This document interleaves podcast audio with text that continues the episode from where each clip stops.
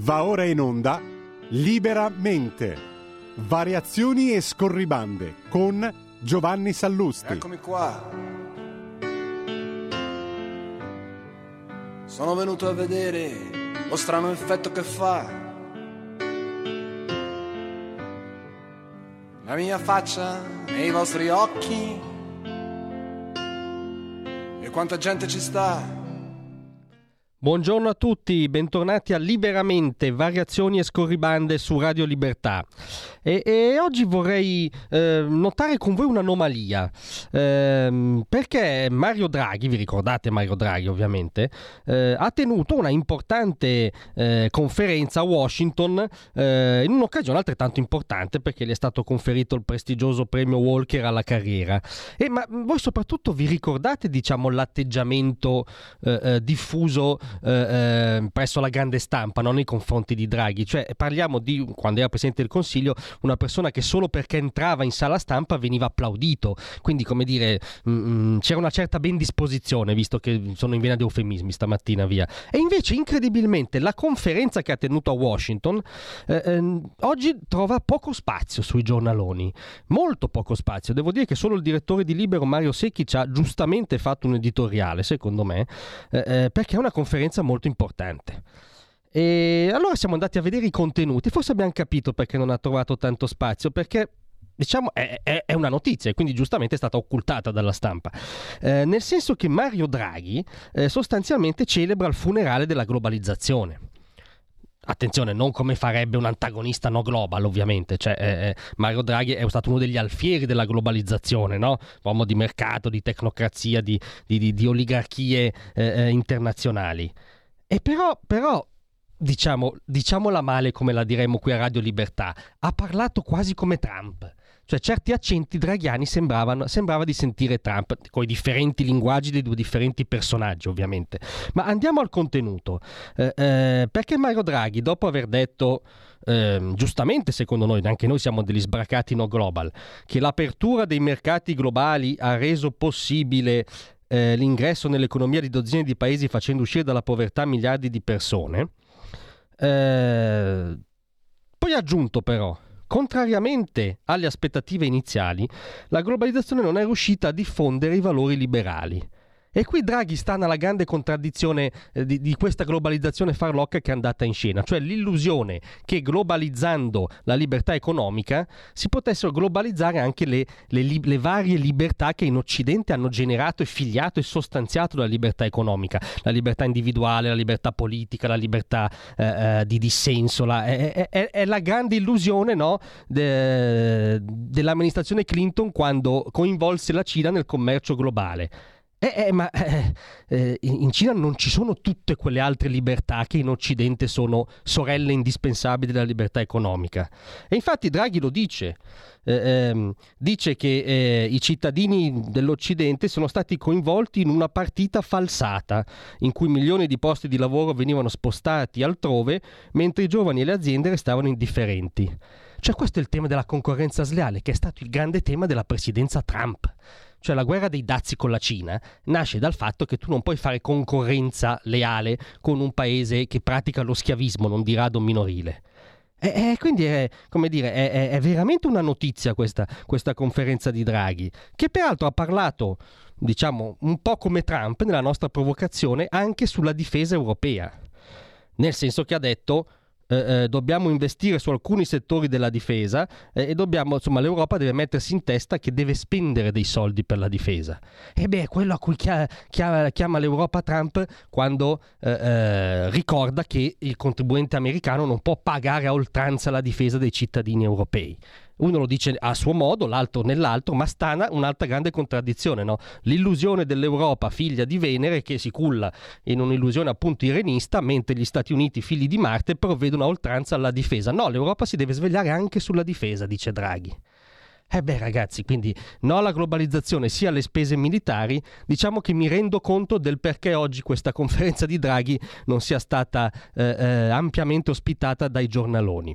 Con questa osservazione vi lascio, vi lascio un nuovo spazio parlando liberamente che ci sarà ogni venerdì alle 9.35 eh, eh, e dove di volta in volta eh, interloquirò con un protagonista dell'attualità, della politica, del giornalismo per vedere di dire delle cose non già sentite. Devo dire che iniziamo col botto perché oggi intervistiamo Vittorio Sgarbi. Grazie a tutti. Tra un manifesto e lo specchio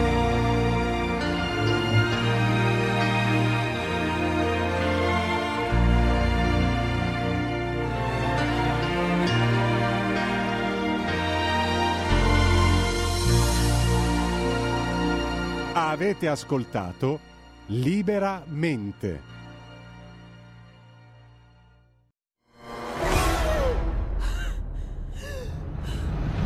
Pensa a respirare. Ora abbandonati. Che cosa vedi? Luce. Oscurità. L'equilibrio.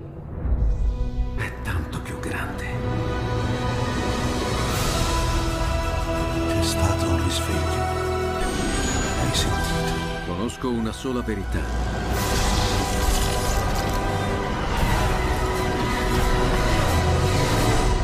Movie Time ti fa entrare nel vivo del cinema, ti fa sentire come se fossi tu il protagonista del grande schermo.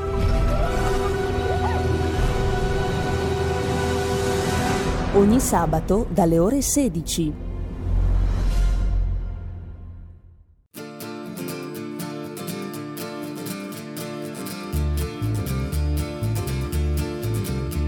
Is a man coming to Egypt, and Moses is his name.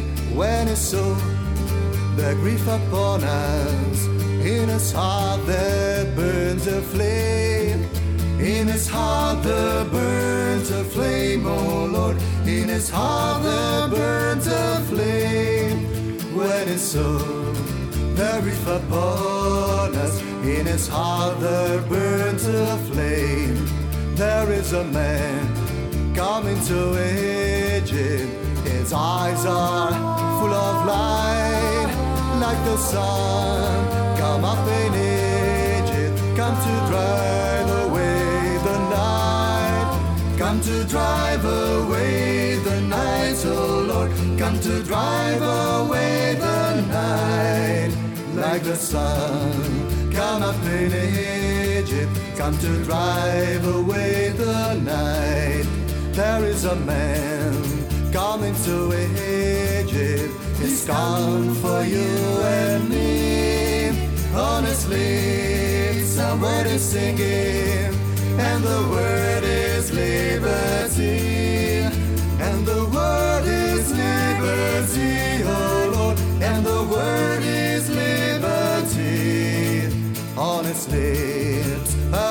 singing, and the word is liberty. There is a man coming to Egypt to stir the souls of man. We will follow into freedom, never wear those chains again. Never wear those chains again. Parole, parole, parole. Ascoltami. Va ora in onda Parlando liberamente. L'intervista settimanale del direttore Giovanni Sallusti con i protagonisti dell'attualità, della politica, del giornalismo. Parole, parole tra noi. Ecco il mio destino, parlarti. Parlarti come la prima volta. Che cosa sei? Che cosa sei? Che cosa sei? Eccoci qua, benvenuti a Parlando Liberamente, eh, la, la striscia che da oggi seguirà liberamente ogni venerdì alle 9.35 e 9.40, eh, eh, dove il vostro Giovanni Sallusti su Radio Libertà dialogherà con i protagonisti della politica, del giornalismo, eh, dell'attualità, della cultura, eh, eh, per vedere di ricavare una bussola che vada oltre la chiacchiera di giornata, insomma, no? per, per sottoporci e sottoporvi delle cose interessanti. Eh, ehm, sono felicissimo di inaugurare questo spazio parlando liberamente col professor Vittorio Sgarbi che dovrebbe essere in linea. Ci sei Vittorio? Sì, senti bene? Sì, sì, tu ci senti? Io sento benissimo. Allora, grazie di essere su Radio Libertà, anzitutto. E, e, senti, io non vorrei iniziare male la chiacchierata tra noi, ma posso dirti che sono con non chiamarti sottosegretario?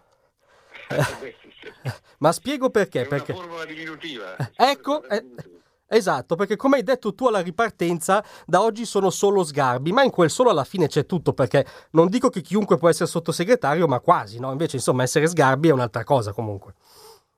Beh, occorre una vita, sono stati 50 anni di attività, la quale ha portato a identificare una persona con il suo nome e non soltanto nell'accezione negativa della parola sgarbi che è sempre legata a un atto contro qualcuno, ma soprattutto in quella positiva di togliere i pregiudizi e far ragionare con la propria testa, come io ho tentato di fare sempre e credo di aver indicato e insegnato involontariamente, perché io poi anche il ruolo di insegnante, mi hanno sul giornale nemico hanno contestato persino la mia di professore, ho avuto molti allievi perché hanno fatto grandi carriere. E sono stato un professore per chiara fama per quello che si è sentito di me, senza peraltro avere la cattedra o il luogo dove sentire di stare sopra qualcuno per eh, insegnare. Quindi i miei insegnamenti, ho incontrato adesso una persona che mi ringraziava perché aveva cominciato ad amare l'arte e a farla seguendo le direzioni in televisione. È stato il modo per essere professore per tutti e per una platea molto più vasta di quella di una classe. E quindi certamente sgarbi vuol dire questo. Eh certo, dici, dici, poco. Senti, ma visto che appunto è passato qualche giorno e diciamo siamo meno a caldo, non dico a freddo ma meno a caldo, eh, cosa ti ha lasciato? Cioè qual è la morale di questo affair Sgarbi, se ce n'è una? Eh?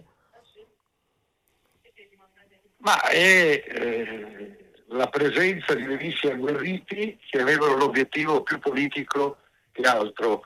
Colpendo me, colpivano la Meloni, perché è lei che mi ha nominato, e mi ha nominato non per la mia appartenenza politica. E quindi era un attacco che, scegliendo quello meno coperto, inseguiva il, l'obiettivo di fare cadere il governo certo fare cadere un sottosegretario o far cadere, vuol dire far cadere un pezzo di governo. Quindi questo è stato l'obiettivo.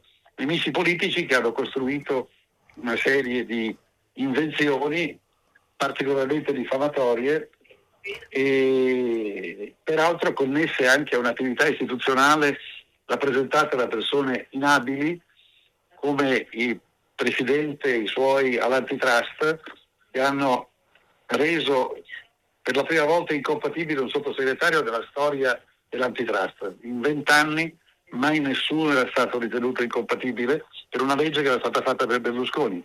Quindi io in qualche modo sono stato vittima di un'interpretazione del tutto erronea di una uh, istituzione detta antitrust, Agcom, che si occupa di concorrenza e di mercato. Non c'era concorrenza, non c'era mercato in quello che io facevo, se non per continuare a essere sgarbi, e l'operazione era in perfetta contraddizione con una precedente delibera in cui ero stato legittimato per compatibilità a fare 17 funzioni, fra cui sindaco, prosindaco, assessore, presidente di vari musei, per tutte quelle funzioni che richiedono comunque interventi, conferenze, presentazioni, tutto quello che loro hanno singolarmente ritenuto incompatibile era compreso nelle mie funzioni da loro ritenute sei mesi prima compatibili. Per cui è un'interpretazione basata su una volontà di eh, abbattere un riferimento che al Ministero della Cultura significava l'unica persona che aveva competenza specifica. Adesso il Ministero ha delle figure di riferimento che hanno un carattere soltanto formale, nel senso che, che abbiano qualche consapevolezza di quello che è importante per i beni culturali è assai dubbio. Certo, diciamo che eh, un conto è ridurre la cultura a tecnicismo, no? Un conto è insomma appunto avere una figura che sa quello di cui si parla. Non ho capito. Mi senti, prof? Sì, dove sono i trattori? Ah, sei coi trattori? Sei in diretta coi trattori? Sì, siamo vicini ai trattori occludenti, sì. Ah, te... e che forse è l'unico aspetto antipatico dei trattori dal mio punto di vista, devo dire. Ma io non sono molto preoccupato, credo che ognuno debba fare la sua battaglia e visti i problemi di mercato che sono così evidenti, hanno delle ragioni che non si possono discutere. Assolutamente. Senti, eh, visto che c'è stato un po' di balletto anche raccontato strumentalmente dai giornali sulle tempistiche delle tue dimissioni, poi c'è stato il famoso incontro, diciamo, eh, chiarificatore finale con la Premier. Ma ci puoi dire qualcosa di più dell'incontro con la Meloni? Com'è andato? Cos'è, eh, Beh, è stato molto superiore alle mie aspettative perché io la conosco e ho fatto con lei molte campagne elettorali, quelle regionali, quelle comunali a Roma, in Lazio, e però non pensavo che avesse un assetto, una considerazione per me così immediata e così, così come dire, addirittura in certi momenti stupefacente perché mi ha detto io ti ho voluto e quindi non voglio dimetterti io, sono felice che tu ti dimetta perché tu decidi di fare sgarbi, di essere libero. Io pensavo che la GCOM ti desse ragione e quindi eh, ho aspettato che arrivasse questa delibera che invece è stata contraria, sia pure appellabile come io farò al Taro Presidente della Repubblica.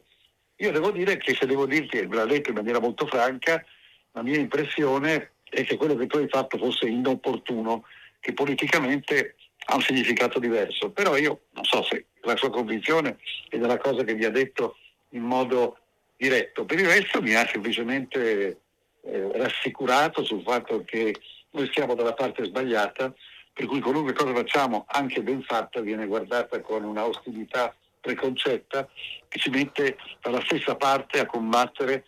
Cioè, se pensano di riuscire a farmi fare quello che vogliono o a battermi attraverso le loro proposte, le loro... io non cederò di un, di un millimetro, quindi è stata molto determinata e molto forte e da questo punto di vista io le ho detto, sai, la prima cosa che vorranno è che tu adesso attacchi il governo, te non attaccherò il governo perché non potrei stare dalla parte di quelli che sono contro di te, i quali non hanno né idee né dignità. A Conte, la cui figura ha la incompatibilità primaria di una nomina a professore ordinario che va vista su titoli inesistenti ed è un tema che naturalmente non interessa ai suoi giornali amici, e dalla Schlein, la cui confusione ha determinato perplessità e dissidi all'interno del PD stesso. Quindi io non posso stare contro il governo e sarò dalla tua parte sempre.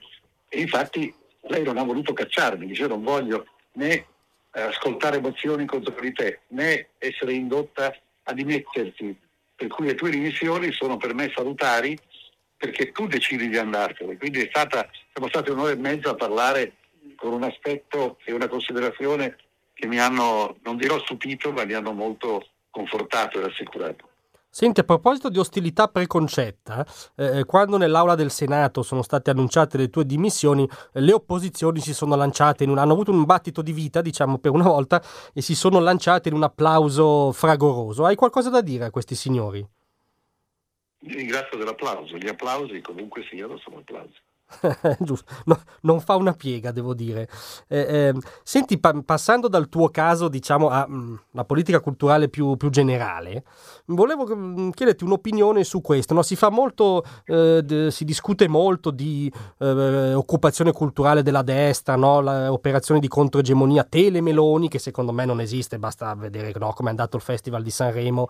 Eh, eh, quindi questa, questa corba dell'occupazione, secondo me, è una farloccata. Però, però dal mio punto di vista, non so se sei d'accordo, non c'è ancora un'adeguata controffensiva culturale rispetto a decenni di incrostazioni di sinistra. Eh, cosa ne pensi di questo?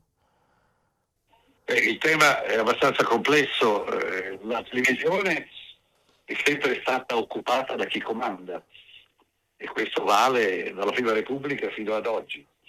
La Meloni ha semplicemente valutato la presenza nel Consiglio di amministrazione di figure vicine a lei, che non vuol dire che la televisione poi non abbia i suoi protagonisti che fanno la televisione, la televisione di chi la fa, chi la governa tenta nei telegiornali e negli spazi politici di avere la legittimità che deriva dall'essere al governo.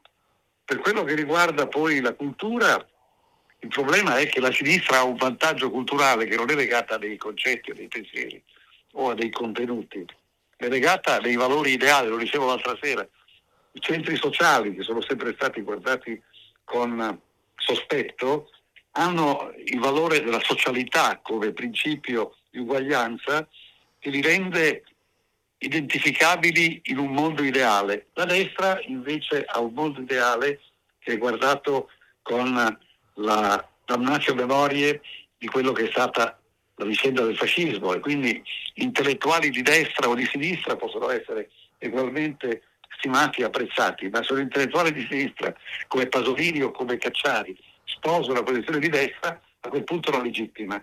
Quindi il problema è quello dei cavalli di Troia che siano in grado di garantire dei valori ideali, come quando appunto Pasolini, lo dicevo l'altro giorno da Porro, ha difeso i poliziotti come proletari rispetto agli studenti come borghesi. Altrimenti la idealità della destra non poggia su delle basi tali da poter rendere credibile un'alternativa culturale, perché tutta la cultura dal dopoguerra è di sinistra inevitabilmente, ma non di sinistra nel senso politico, è cultura di opposizione al fascismo, quindi ha delle radici che sono in Gobetti, in Gramsci, in Croce, che non vogliono dire intellettuali di sinistra, vogliono dire però intellettuali contro l'ideologia fascista. Ora, siccome un'alternativa all'ideologia fascista a destra non è stata elaborata, è evidente che eh, è molto faticoso difendere dei principi di ordine, di legalità, che sono quelli a cui si affida la destra, come se fossero dei valori ideali. Sono valori che lo Stato in qualche modo legato all'ordine che non ha un valore ideale. E quindi la sostituzione della cultura di destra con quella di sinistra manca allo Stato di fondamenti culturali, fondamenti culturali credibili, per cui è molto complicato. Pasolini era stato un grande traghettatore, la destra di tanto si affida a Gramsci, cioè sembra necessario che nella idealità della sinistra ci sia un valore ideale che è quello che giustifica anche battaglie sbagliate. Ma se non hai un valore ideale anche le battaglie giuste finiscono per non essere comprese e quindi non affermarsi.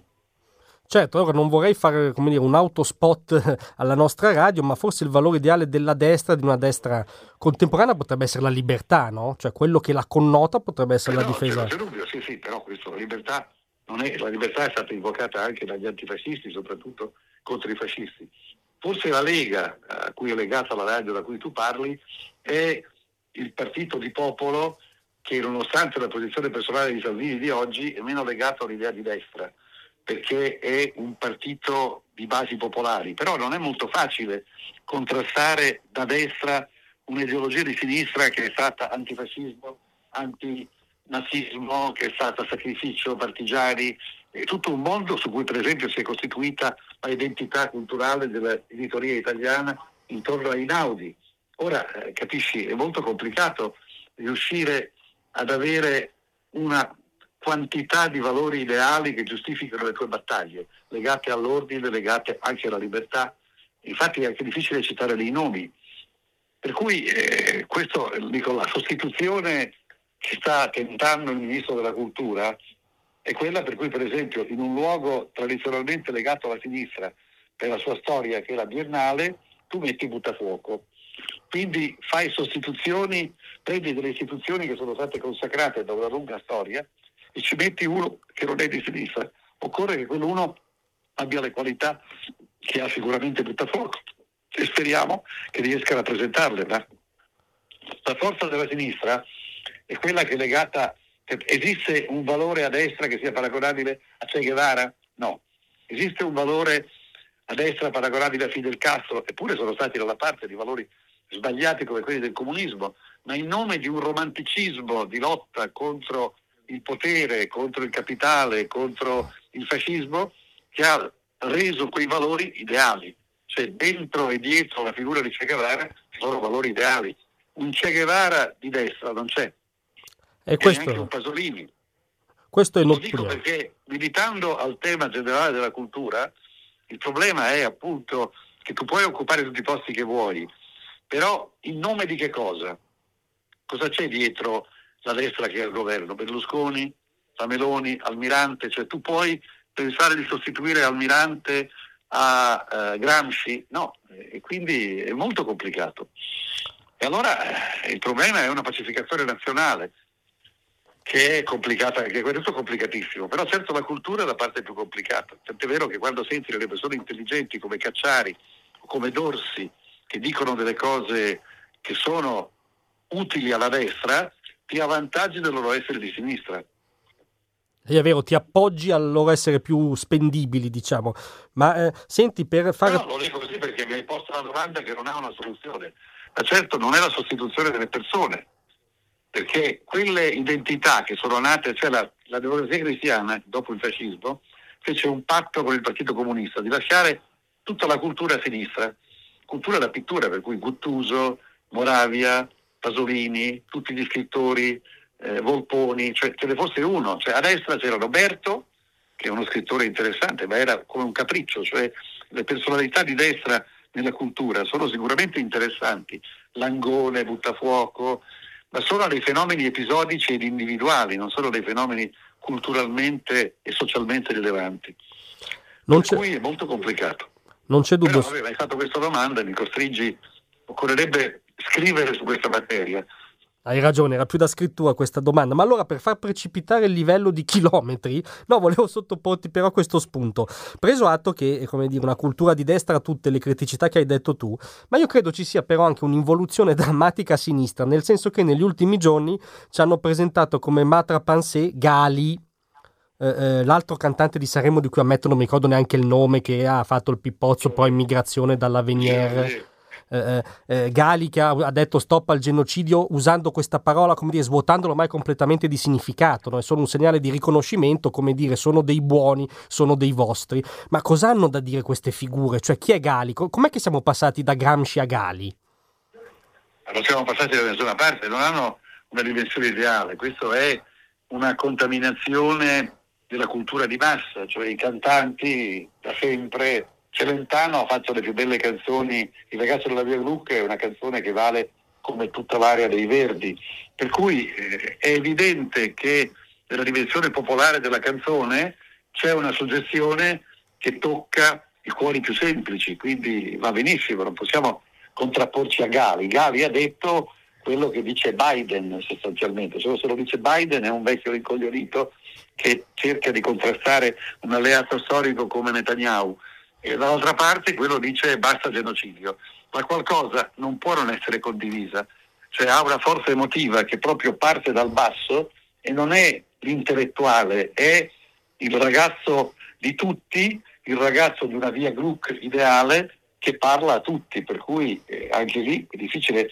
contrapporsi attraverso la presidenza della RAI, significa scambiare l'ideologia e la parte politica che questo rappresenta in modo quasi inconsapevole come l'istinto che quello che quando eravamo ragazzi voleva dire mettete dei fiori nei vostri cannoni o fate l'amore e non fate la guerra, è sempre stato così. D'altra parte chi non lo pensa?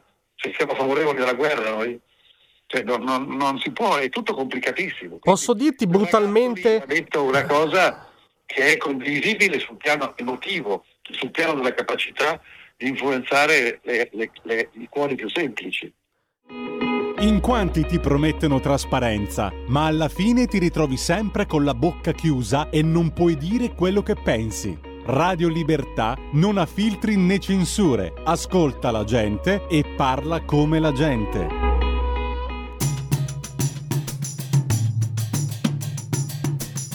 Tutti noi ce la prendiamo con la storia, ma io dico che la colpa è nostra è evidente che la gente è poco seria quando parla di sinistra o destra. Ma cos'è la destra? Cos'è la sinistra? Ma cos'è la destra? Cos'è la sinistra? Fare il bagno nella vasca è di destra, fare la doccia invece di sinistra. Un pacchetto di Malborro è di destra, di contrabbando è di sinistra. Ma cos'è la destra? Cos'è la sinistra? Una bella minestrina è di destra, il minestrone è sempre di sinistra. Tutti i film che fanno oggi sono di destra, se annoiano sono di sinistra. Ma cos'è la destra? Cos'è la sinistra? Le scarpette da ginnastica o da tennis hanno ancora un gusto un po' di destra, ma portarle tutte sporche, un po' slacciate è da scemi più che di sinistra. Ma cos'è la destra? Cos'è la sinistra? I Brugisca sono un segno di sinistra, con la giacca vanno verso destra. Il concerto nello stadio è di sinistra, i prezzi sono un po' di destra. Ma cos'è la destra? Cos'è la sinistra? I collan sono quasi sempre di sinistra, il regicazzo è più che mai di destra. La pisciata in compagnia è di sinistra, il cesso è sempre in fondo a destra. Ma cos'è la destra? Cos'è la sinistra? La piscina bella azzurra e trasparente, è evidente che sia un po' di destra. Mentre i fiumi, tutti i laghi e anche il mare sono di merda più che di sinistra. Chiaro il tuo discorso. Posso dirti brutalmente che io sono favorevole alla guerra contro Hamas, però, per esempio. Come ero favorevole alla guerra contro l'ISIS o come sarei stato favorevole alla guerra contro il nazismo. Ecco, non ci sono, come dirti, delle guerre giuste? No, non ci sono delle guerre giuste, è certo che le chiamiamo guerre. Quella contro la mafia è una guerra contro il male. Quella contro i talebani l'abbiamo persa, per esempio. Io andai a aprire l'ambasciata a Kabul 22 anni fa per avere poi, dopo 20 anni di bombardamenti e di distruzioni, restituito ai talebani quello che avevamo tolto. Quindi non sono battaglie, cioè non è con la guerra che potevi risolvere. Quella questione come lo risolverai la, la guerra tra Israele e i palestinesi con, con le armi. Quindi sì, la parola guerra è un valore negativo in assoluto. Che poi tu debba combattere il male è quello che eh, si lega alle funzioni di polizia, alle funzioni di, di certo colpire il, il criminale è l'obiettivo di chi sta dalla parte dello Stato. Però lo strumento della guerra di per sé non evoca nulla di... La guerra è la follia dell'uomo e con sé porta eh, la morte che, cioè, chi avesse ragione, ammettiamo che abbia ragione Zelensky, Zelensky affonda una nave come ha fatto ieri, con 200 russi, sono 200 morti che non hanno colpa di nulla, sono morti con, per i loro genitori, sono morti per niente. Quindi un morto eh, ucraino e un morto russo sono equivalenti, il dolore dei loro genitori è lo stesso, la guerra che combattono è una guerra che non hanno cercato loro, la inimicizia dell'uno con l'altro è un'inimicizia indotta da chi sta al potere e stando al potere non trae nessun danno. E quindi è molto complicato eh, dire la guerra, cioè la guerra è un'espressione del male. Senti, prendendo questa tua immagine invece che passa dalla guerra appunto al combattere e contrastare il male con operazioni di polizia nel senso lato, tu hai rilanciato anche dopo, come dire, no, i giorni del fattaccio, la tua battaglia contro l'eolico. Eh, eh, peraltro, eh, come dire, battaglia che coinvolge vari territori. Mi sembra che l'ultimo che hai nominato, il territorio della Tuscia, Pitigliano, insomma, si sta, si sta un po' diffondendo questa piaga. E, e, mm, come dire, perché si diffonde? Quali interessi ci sono dietro? Ci puoi spiegare un po' come dire, perché questa tua battaglia è importante? Ecco, non è una cosa di dettaglio. È la battaglia politica fondamentale in difesa dell'Italia come luogo di una bellezza senza fine legato alla natura e al paesaggio abbiamo verificato che il Grand Tour è stato più ancora che un Grand Tour per Roma, Firenze e Venezia, un Grand Tour per la bellezza italiana, la bellezza delle coste, la bellezza del mare, la bellezza, la, la, la nostra nazione è la più bella del mondo per come è posta dentro il mare. E quindi l'idea di negare i valori primari della bellezza è un'altra espressione del male. È evidente sono interessi, no? poi fra dieci anni, fra 15 anni arriveremo a un nucleare pulito per cui forse sarà superato questo incubo. Per il momento ha cancellato Sicilia, Puglia, Calabria, i paesaggi più straordinari e adesso quelli della Tuscia o della Toscana vengono minacciati da questa evidente alterazione del profilo del paesaggio tutelato dalla Costituzione, perché è tutelato in quello che è, non sua, nel suo dinamismo, se non è immaginato che si possa sviluppare invece che con boschi con parchi eolici.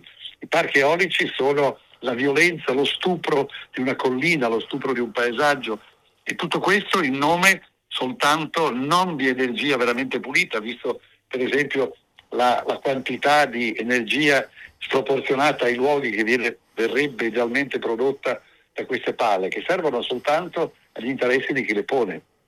Certo, ma in questo... La battaglia l'ha fatta in Tuscia e in Sardegna. In Sardegna l'appello per le prossime elezioni regionali è a quello dei presidenti che più sarà pronto a difendere l'identità della Sardegna, che è un luogo meraviglioso dove sono minacciate una quantità, non so se 3.000 paleoliche, che vuol dire distruggere la Sardegna per sempre. L'abbiamo ai tempi di una speculazione, quella notevole, ma in qualche modo nella direzione della bellezza, dell'invenzione della Costa Smeralda, abbiamo preso la Sardegna come luogo di bellezza e adesso la cancelliamo facendola diventare il luogo di questa barbarie senza fine. Ma su, su, questo non siamo intrappolati in un equivoco, nel senso che eh, vedo a destra spesso una certa sottovalutazione del tema, diciamo il tema natura, perché ambiente secondo me è una parola già connotata ideologicamente, no? preferirei la parola natura. Dall'altra parte invece abbiamo il gretinismo, che però in realtà paradossalmente vedi l'opposizione al nucleare, eh, eh, eh, fa gli interessi no, de, dell'eolico di queste deturpazioni del paesaggio. Cioè, insomma, noi abbiamo il disinteresse o il gretinismo. Com'è che si costruisce una terza via? I sindaci hanno delle ragioni di esproprio della loro, della loro, del loro potere, della loro identità nei comuni che sono minacciati. In Sardegna c'è un movimento dei sindaci formidabile, cioè la volontà del governo che prevale addirittura una regione, nonostante la regione sia autonoma, se l'autonomia è denegata, l'amministrazione la, uh, dei sindaci è cancellata e quindi la rivolta dei sindaci è come dire questi sono luoghi nostri, che sono luoghi legati ai nuraghi, legati alla tradizione, legati che non possiamo far diventare altri in nome di una volontà di un potere centrale che annichilisce quello. Quindi forse quella è la strada, perché Lega Ambiente e le associazioni ambientaliste sono favorevoli all'eolico e al fotovoltaico in modo accelerato. Il governo con Draghi ha stabilito una uh, determinazione centralista che supera ogni, di, ogni possibilità di autonomia e quindi i sindaci sono quelli che rivendicano la loro possibilità di difendere ciò che sono i luoghi in quanto essi ne sono i responsabili. Io vado adesso in Sardegna a fare l'ultima giornata di campagna elettorale proprio a sostenere i sindaci. Senti, a proposito di Sardegna, eh, sterzo un attimo argomento, ti, ti chiedo questo, il, il, candidato del centrodestra in Sardegna eh, ha detto che lui non intitolerebbe una via Michela Murgia perché rappresentava un pensiero totalitario, no? cioè in quanto, come dirti, incarnava un fondamentalismo politicamente corretto e censorio, eccetera, non intitolerebbe una via. Eh, cosa ne pensi tu e più in generale esiste questo totalitarismo woke, la parola di moda, no? diciamo politicamente corretto? Che esista è evidente, che vada contrastato è discutibile. Per dare una via a una persona occorre che sia morta da dieci anni, perché il tempo si sia posato sulle sue idee e le sue idee si siano in qualche modo stabilizzate. Si considera una deroga ai prefetti, per cui si potrebbe dare una via alla Murgia.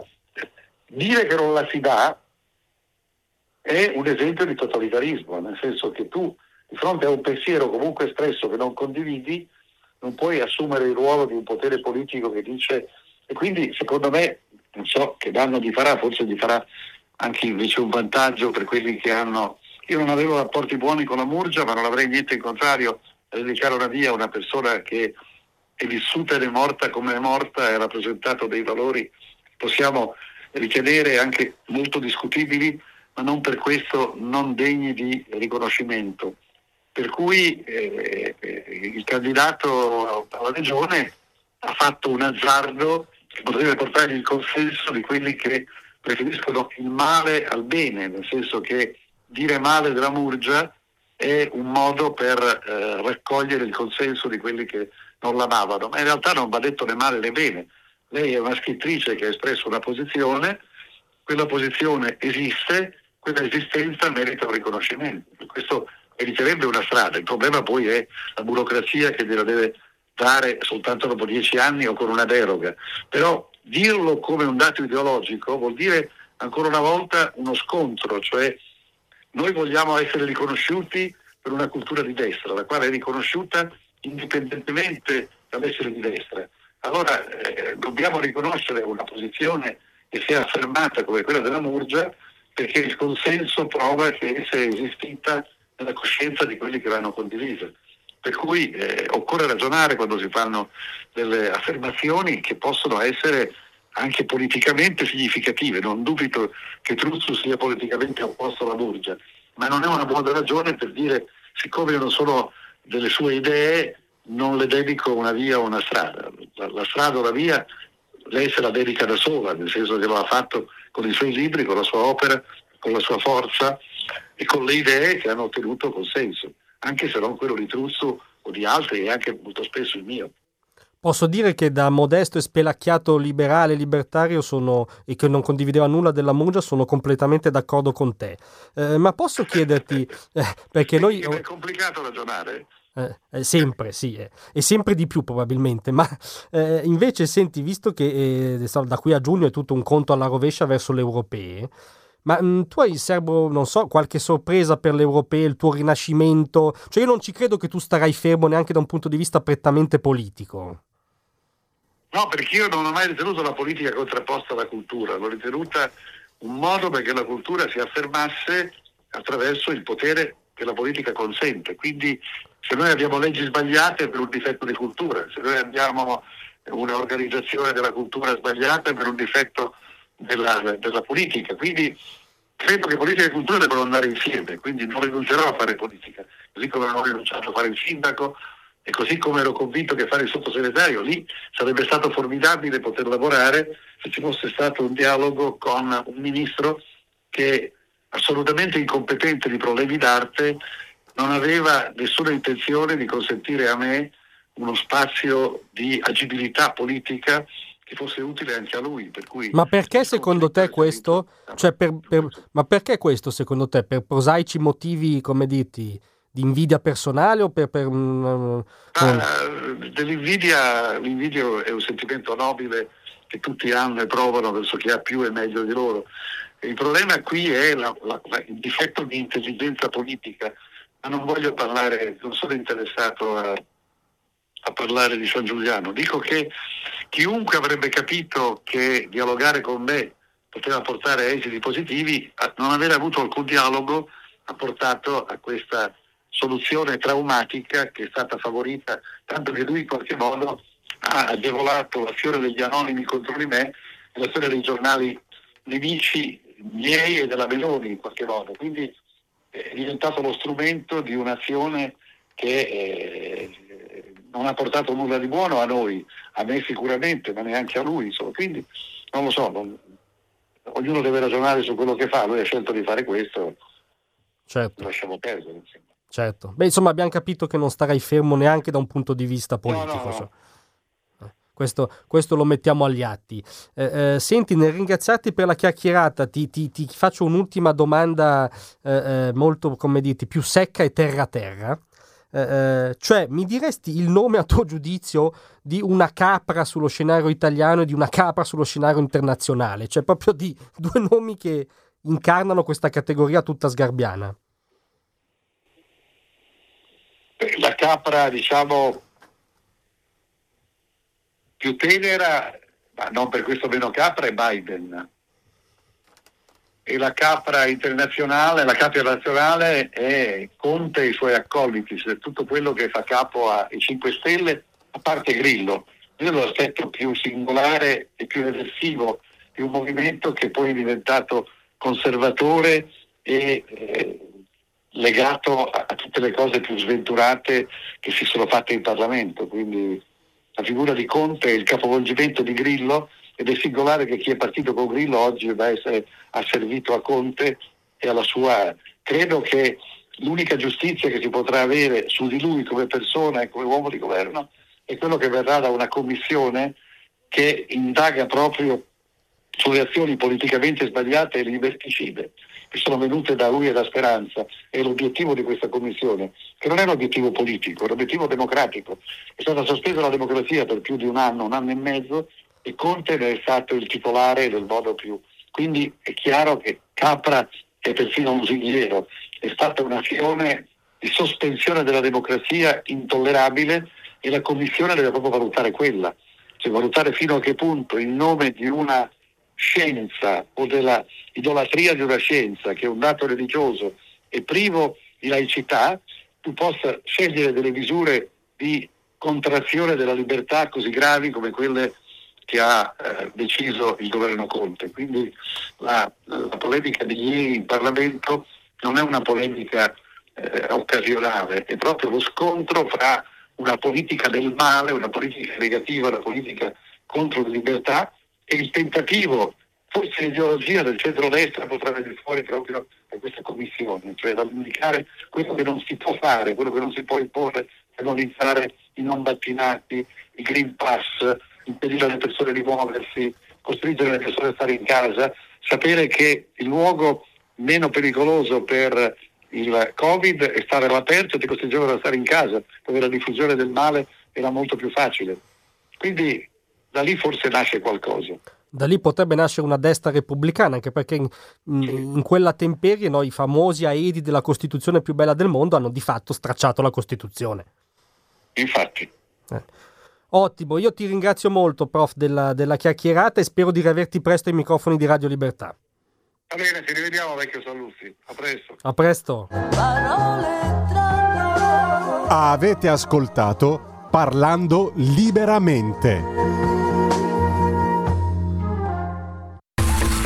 Ehi tu, non trovi più il segnale di Radio Libertà sulla tua radio DAB? Non disperarti, risintonizza. Sì, ma come? È facile, tasto menu, poi scegli il tasto corrispondente alla ricerca automatica dei canali, attendi qualche minuto e tutte le stazioni DAB della tua zona saranno disponibili.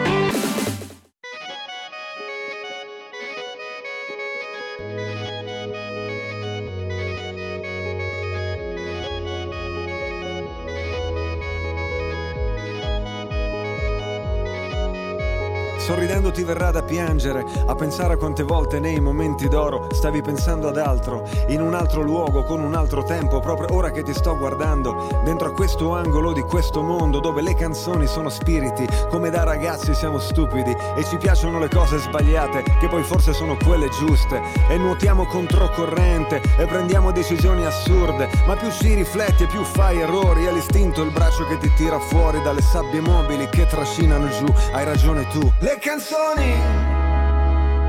non devono essere belle, devono essere stelle, illuminare la notte, far ballare la gente.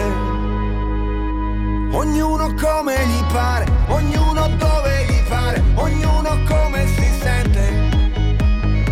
Ognuno come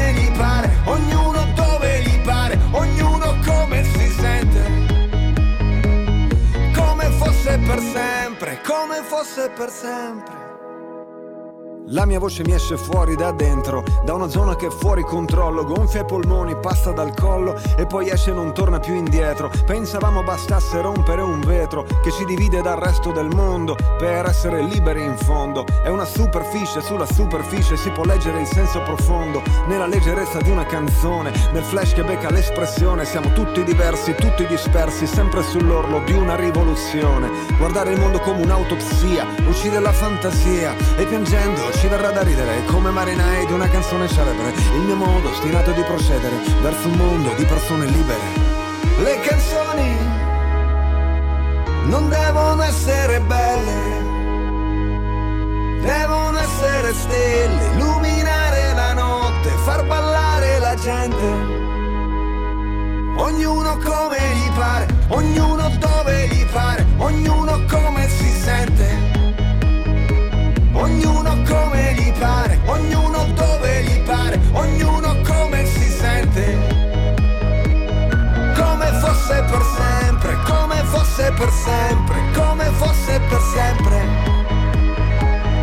Come fosse per sempre, come fosse per sempre, come fosse per sempre.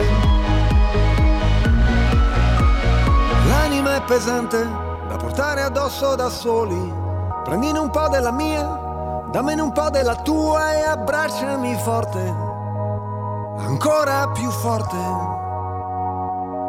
Come fosse per sempre, come fosse per sempre, come fosse per sempre. Come fosse per sempre, come fosse per sempre, come fosse per sempre. Le canzoni non devono essere belle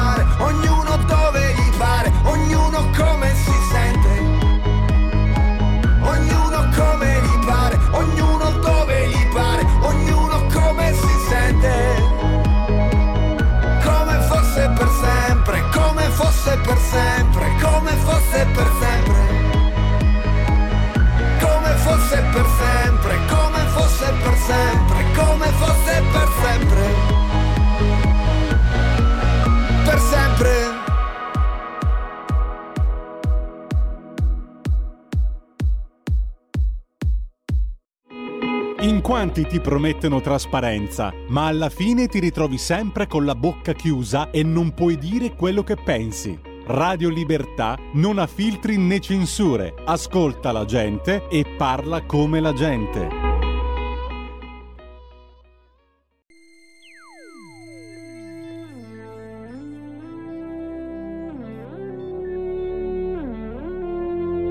Laura non c'è, è andata via. Laura non è più cosa mia. È te che sei qua e mi chiedi perché.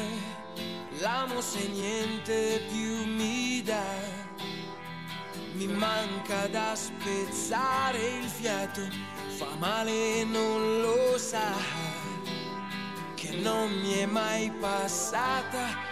Laura non c'è, capisco che è stupido cercarla in te. Io sto da schifo, credi e non lo vorrei. Stare con te e pensare a lei. Stasera voglio stare acceso, andiamocene di là. A forza di pensare offuso, se vuoi ci amiamo adesso, se vuoi, però non è lo stesso tra di noi. Da solo non mi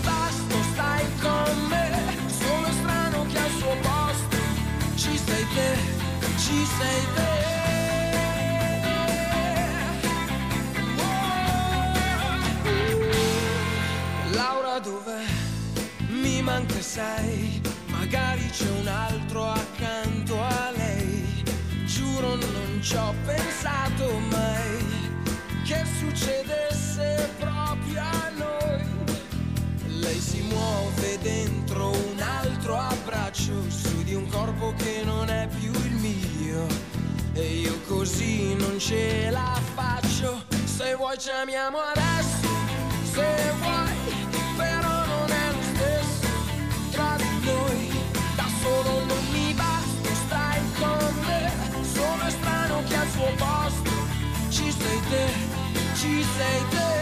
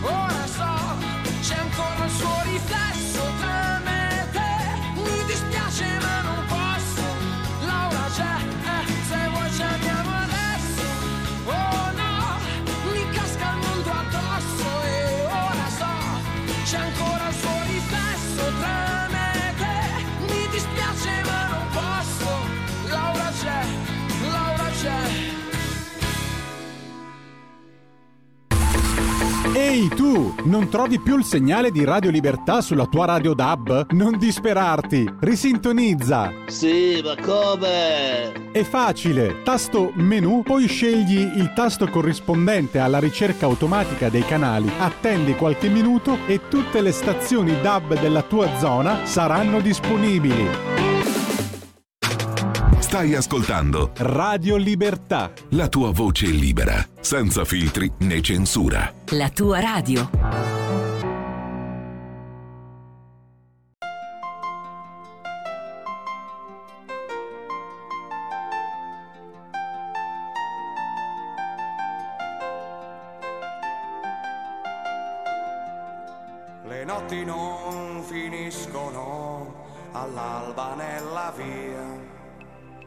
Porto a casa insieme a me, ne faccio melodia e poi mi trovo a scrivere chilometri di lettere sperando di vederti ancora qui.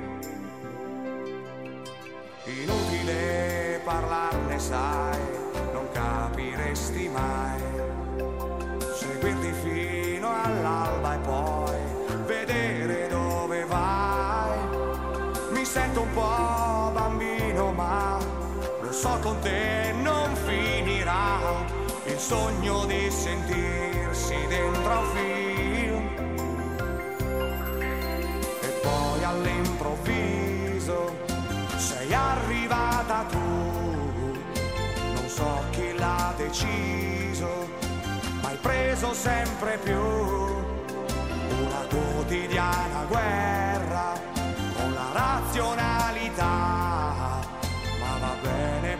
serva per farmi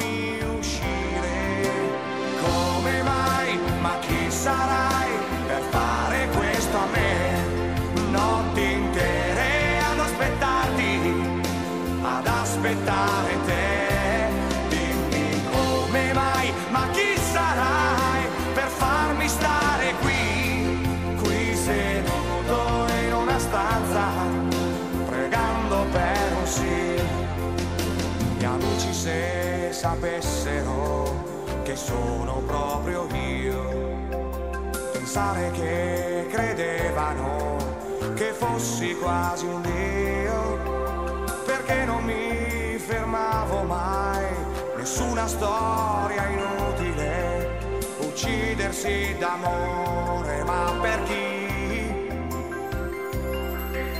Lo sai all'improvviso, sei arrivata tu, non so chi l'ha deciso, ma hai preso sempre più una quotidiana guerra con la razionalità, ma va bene purché serva per farmi uscire. Come mai? Ma chi sarai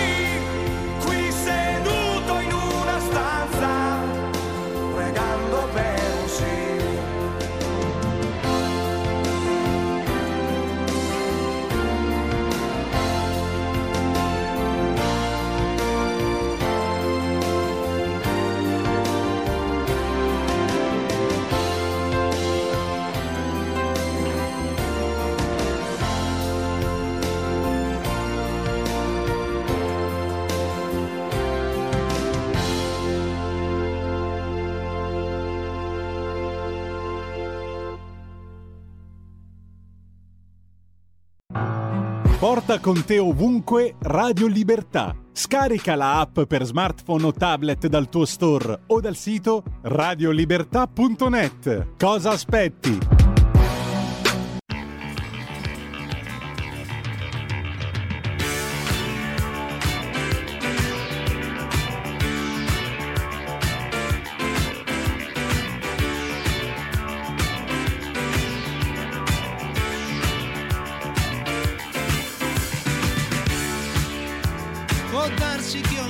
Sappia cosa dico, scegliendo te una donna per amico.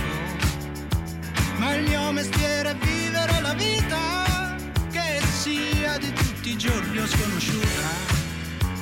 Ti amo forte, debole compagna, che qualche volta impara e a volte insegna.